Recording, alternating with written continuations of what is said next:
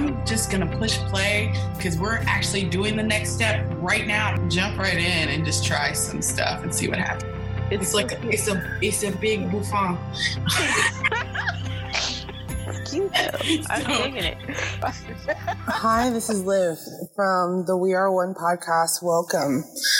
Good morning, good afternoon, good life. I hope everyone is having a blessed day. We are enjoying beautiful weather here today. You know, this is part journaling. Um, we are still deliberating the best way for us to move forward. There are so many variables that changed in the last six months that has to do with how we wanted to go about um, our businesses and what we wanted to build. And then, of course, the needs of our kids are very important and trying to make sure that those are not being neglected because we're chasing our dreams. Um, I think that it, it should work together. And I know what we've been taught is that it, it doesn't, you know, that we neglect our family when we become entrepreneurs, even though that's like, that's the goal when you're at home is that we, you know, you have the ability to spend all the time, but then it's like, you got to make sure that you're not all work, no play with the kids and that you're also teaching, you know, there's just, there's just a lot of things to be done. And, you know, it's so funny. I think I, I've heard when they're little, it's like they're at such a special age, and then they get a little bigger. They're set, they're at such a special age. They're always at a, such a special age. You know, every moment matters.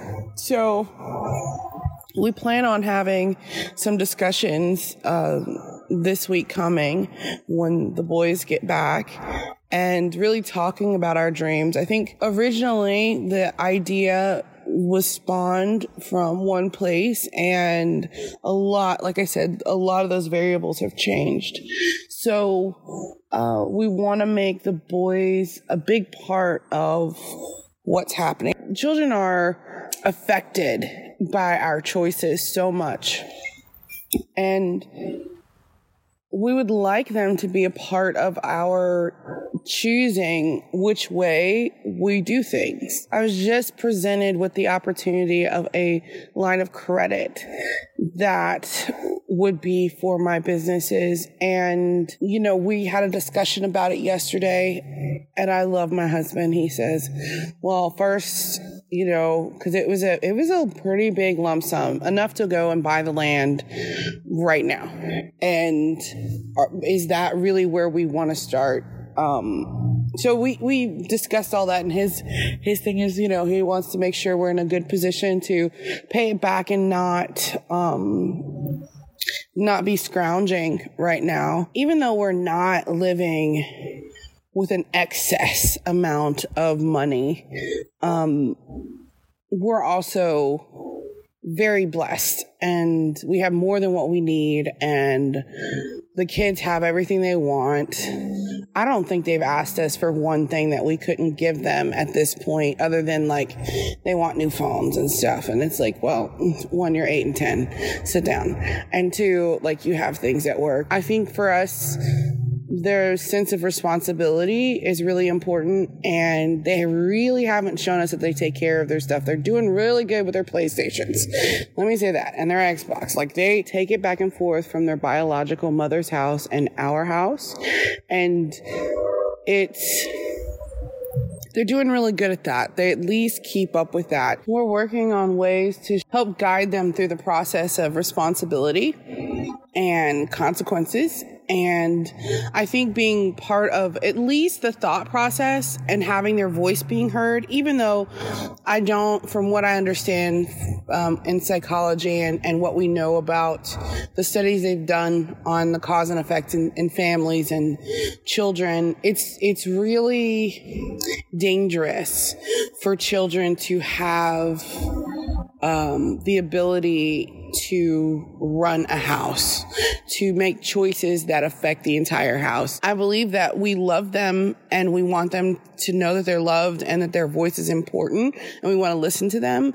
But when we, when they start to understand that what they say has, um, the ability to control what happens in the house, they become very internally responsible for things in a way that they start to blame themselves for things that happen that are bad. And this is why we want to be very careful in hearing what they have to say, but in the end, letting them understand that we're making the decisions. So they have us to be mad at and not themselves. It's better if they're mad at us and understand that these, these are, these are our choices. It's not their choice, but we do want to hear what they have to say. It does matter. And we try to take, um, note of what they they have to say and see if there's ways that we can honor that but we try to be very careful about not giving too much um responsibility and burdens to them as children um at least to let them have a childhood uh, I think that we live, and this is one of those spaces where I feel like we live in luxury because um, they don't have to worry about the lights being on. They don't have to worry about what they're going to eat. Now, let me just say this. They do worry about what they eat. Um, we are fighting on all fronts veganism. Um, and they are, the, you know what? They, let me say this. Six months ago, they were fighting us a whole lot more. Um, they have really I don't know if it was because I was around and I was new and they really amped it up for me, but we, well, now that their dad's at home more, he, and is cooking and part of that, it's, it's really cool. Like we're starting to cook together and, I don't know, giving them more options. They're trying things. They're just, it's like, I don't know. I, I think that they realize it's not going to change. It's like, you may not like it. We'll try something else, but you know, we're still going to cook our stuff and you can be part of the process or not. Like, and I know this sounds horrible, but it's like, we're not going to feed you. I know this is, my husband says poison he is a uh, a bit of a fanatic when it comes to food, which we we had a great discussion with them this past week talking about why why he why that's so important you know what we put in our body unfortunately i am i know in the very beginning the very first podcast i said i'm vegan-esque i love veganism i love how i felt when i was vegan um I've moved back really close to my family who are not vegans. And all I can say is that for many years, I was unable to have meals with them. And now that I can, I, I just, I don't know. I mean, it feels like a rejection of their love, which I know is a little extreme on my part. And they're willing to cook and, and have meals with me that are not that are, you know, completely, well, I don't know about completely vegan. My dad would lose his mind. My mom too. So it's, it's, so whenever I get a dish that I've made that feels really meaty and kind of tastes that way, I share that with them and they're like, yeah, you can't even tell there's not meat in here. It's not even a thing. Um, but our boys have not been taught to be adventurous with their eating and but we had a really great discussion with them about why their dad is choosing and and I say their dad because he I probably would would have fed them what I was you know what was easy what I was fed and he's really um trying to express how important they are to him by caring about what's going in their body. And it's like, you know, you're not going to die from it today and we were talking about how you make choices and the consequences, how long they last. And at eight and 10, what kind of choices do they make that last longer than the day or the week? And one of them gets his hair highlighted, um, or bleached, which is, he calls it dyed, but it's just basically he turns blonde, which is very interesting choice that he has that like he knows what he wants at 10 which is which is cool. Um but he so he bleaches his hair. And I told him I was like well that decision lasts for how long? Right? So you're making a choice about something that lasts for a long time. Um you know more than a week and I don't think the eight year olds really made any choices. Well, we talked about his shoes. So he chooses shoes that he wears maybe, you know, all year long. So there are some choices that they, they make and they last for a year, six months. When we're talking about choices that can affect them for the rest of their lives. And then that's kind of our job as the elders, the grown ups in their, their lives is that we have to try to see beyond what they can see and try to make choices that are best for them. And, you know, their first question is, well, if this food is bad for us, then why is everyone else eating it? Now, we we did discuss that idea um, a little bit um, that it's convenience and money um, and that's kind of where we left that discussion and it's it, and it's that that change is hard. About i heard this on oh i love this podcast. It's called lore. And it's really it's like history with this that's really that just kind of little nuggets of, of facts that just can blow your mind. Aaron mahnke i believe is his name. Um, that there was a time where they used to put formaldehyde in our milk. Let me just let that simmer for you. And we told the boys that. Yeah, they used to put formaldehyde in their milk. And, it, you know, there was a, the whole point of why, you know, they wanted the milk to last longer, like a dead body. Um, sorry, but they, they did. And that's where they got it from. And it stayed in our milk for a while until someone, I don't, I don't know if someone got sick. I don't remember what was the catalyst for change, but I believe it was in the 50s when they finally took it out of our milk. And I just told him this is this happens. And you know, there's some food that that is allowed here in America that is not allowed in other countries. There's just it, it, supply and demand, you know? Um, and let me just be honest about my habits. I have some very bad habits. Let me say my worst habits isn't even not being vegan. It's I smoke cigarettes and I drink Coca-Cola. Um, depending on what's going on in the day depends on how much of it that I consume. But I, these are some horrible habits that I'm trying to get through.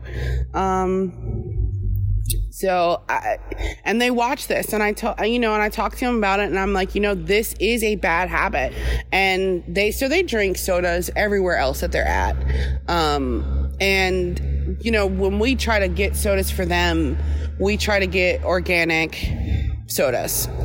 I personally believe that sugar is the drug, the American choice of drugs. Like I, that is a huge thing and it controls our dopamine and it, it does a lot to our bodies and we are very much addicted to that. And I believe that's what the Coca-Cola is for me. And when I met my husband, I had really, I probably had very, if, if what I consume now is 100%, I was at 1 to 2% a day. We do not believe in lying to them about what's happening with us.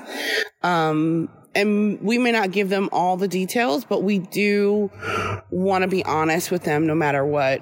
I don't think that this is a, a rogue concept, but I do think that, um, at least in the culture that I was raised in, you know, there's this sense of like, you know, in protection of the children. Like you don't tell them certain things. I, I feel like they're too smart and they watch everything. They know so much. I don't think that they need to doubt their own ability to see and that they understand what's happening. I think we need to honor that with some sort of acknowledgement that yes, something is going on right now. Um, I and and just say it blatantly. Hey, you know what? Maybe this isn't. There's so much about this that really has nothing to do with you, but I know that it must be affecting you in some way, and and have a discussion about how they're feeling about it. I realize like I've talked a lot about a lot of things, but let me get back to you. see. This is why I need a co-host to keep me on track, to keep me bouncing. so I've been given this idea about what to do what to do with this money. Um, and it's interesting because, you know, our son said, you know, can I get a loan? He, he literally asked me this last week and m- my first question that I wanted to ask, but we, we kind of got sidetracked, but that I wanted to ask him and that we will discuss this next week is about, um, well, what are you going to use it for?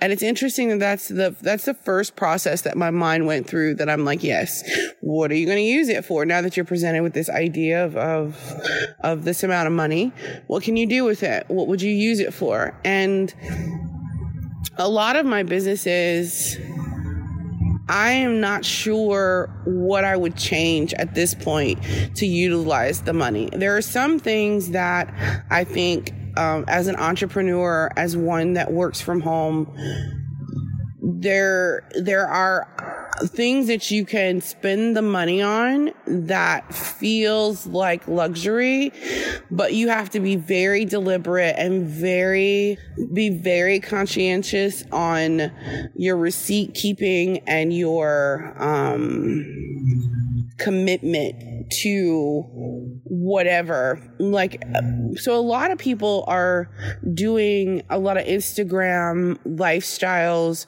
and there's ways for you to write off your business expenses. Um, the laws change about it yearly. Now, I don't know. Um, I try not to get into politics on this podcast, but let me, from what they say, um, they, as in the news cycle. After doing some research on the tax information, that I wanted to have a disclaimer. Um, how you file your taxes is a very personal thing, and um, you need to make sure that there is real validation for your expenses. Um, I don't think that anyone who's starting off can just, you know, write off regular personal expenses and think that that will look like business expenses. There's a lot of things that you need to make sure that's in place so that you can validate um, your write offs. That so back to the regular schedule program. That our president, our current president, has paid $750 in taxes for years last year was one of them.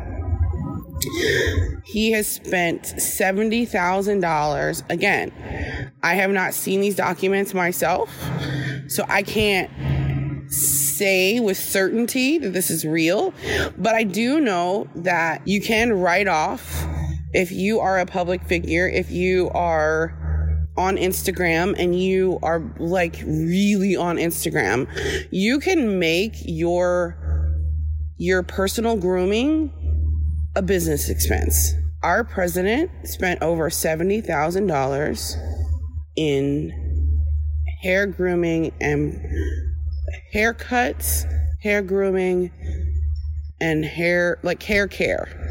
He wrote that off. $70,000.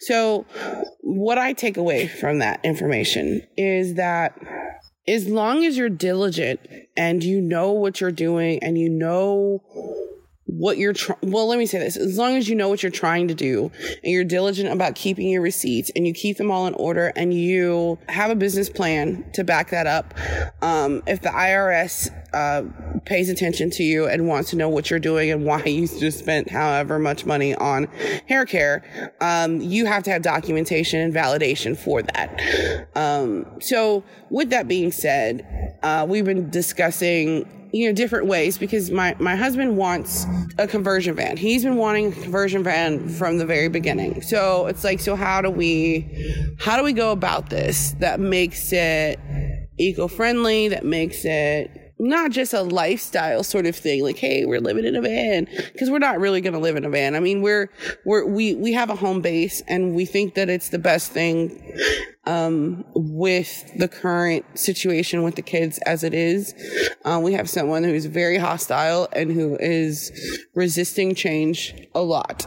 So we have to be very careful and deliberate about our choices and how it's going to affect her. So we're we're sort of looking at you know, do we take the land that we're on right now and develop it more? We've got a tiny house right now that should be good to go um, we're right now we're working on the landscaping, which you know we're trying to hopefully take these nice little days, these warm days, really work on those things, like trying to take advantage of beautiful days. And of course, we're working on the greenhouse that's going to be beside the tiny house.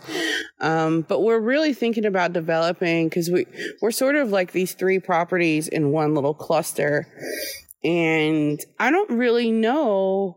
We so originally we wanted to go and buy uh, some land that was way out in the country, and right now it's just not reasonable. I mean, and I guess I can't say it's not reasonable because I'm really given this opportunity for this loan, and it, it's at such a great interest rate. Like it's kind of crazy, um, but it just seems like a bit much. Like I feel like we need to we really need to do these things in baby steps. So um, so we're thinking about how to develop this land, and so this is a little thing that we want to talk to the boys about. Possibly, I mean, they're still old enough where a tree house is cool. Um, but there are adults that love tree houses and are part of the Airbnb world. Tree houses are amazing. My mom has always wanted a tree house. So it'd be really cool to build one on the property. I don't think right now we have someone living in the property um, that you know did not co-sign to our our big massive dreams. It, we we don't want to make them uncomfortable in their space either. So i think the tree house we could probably do um, but I don't know. I mean, we're just we're just kind of batting around ideas of what how to invest in this property that we own right now and what to do with money when we get it. I realize that if I just keep I I can just keep on talking. I really want to thank you guys for listening and signing up and being a part of this journey with me. It has encouraged me to push through when I've had people that I was, that I had been relying on to just show up. I didn't even have anything that I really wanted them to do. And they just didn't show up. It took some wind out of my sails by having this podcast and having people that care about these subjects and are are looking for ways to to try. I, I guess that's what I believe you are is um, like-minded individuals who are trying to find the best way to live on this planet. Do it with the least amount of damage to the earth as possible. So, and each other. Thank you again for listening, and I look forward to letting you guys know what all is happening in the next two weeks. I should be saying something, some actionable to dos at the end of this podcast. So, um, one of the things you can do is I've just um, started really posting on the Instagram. I sound like an old person when I say that, don't I? The Instagram, uh, or if you're really cool, the gram. At it is the We Are All One underscore podcast. I would love your support on that, and we're gonna keep sharing what we're doing.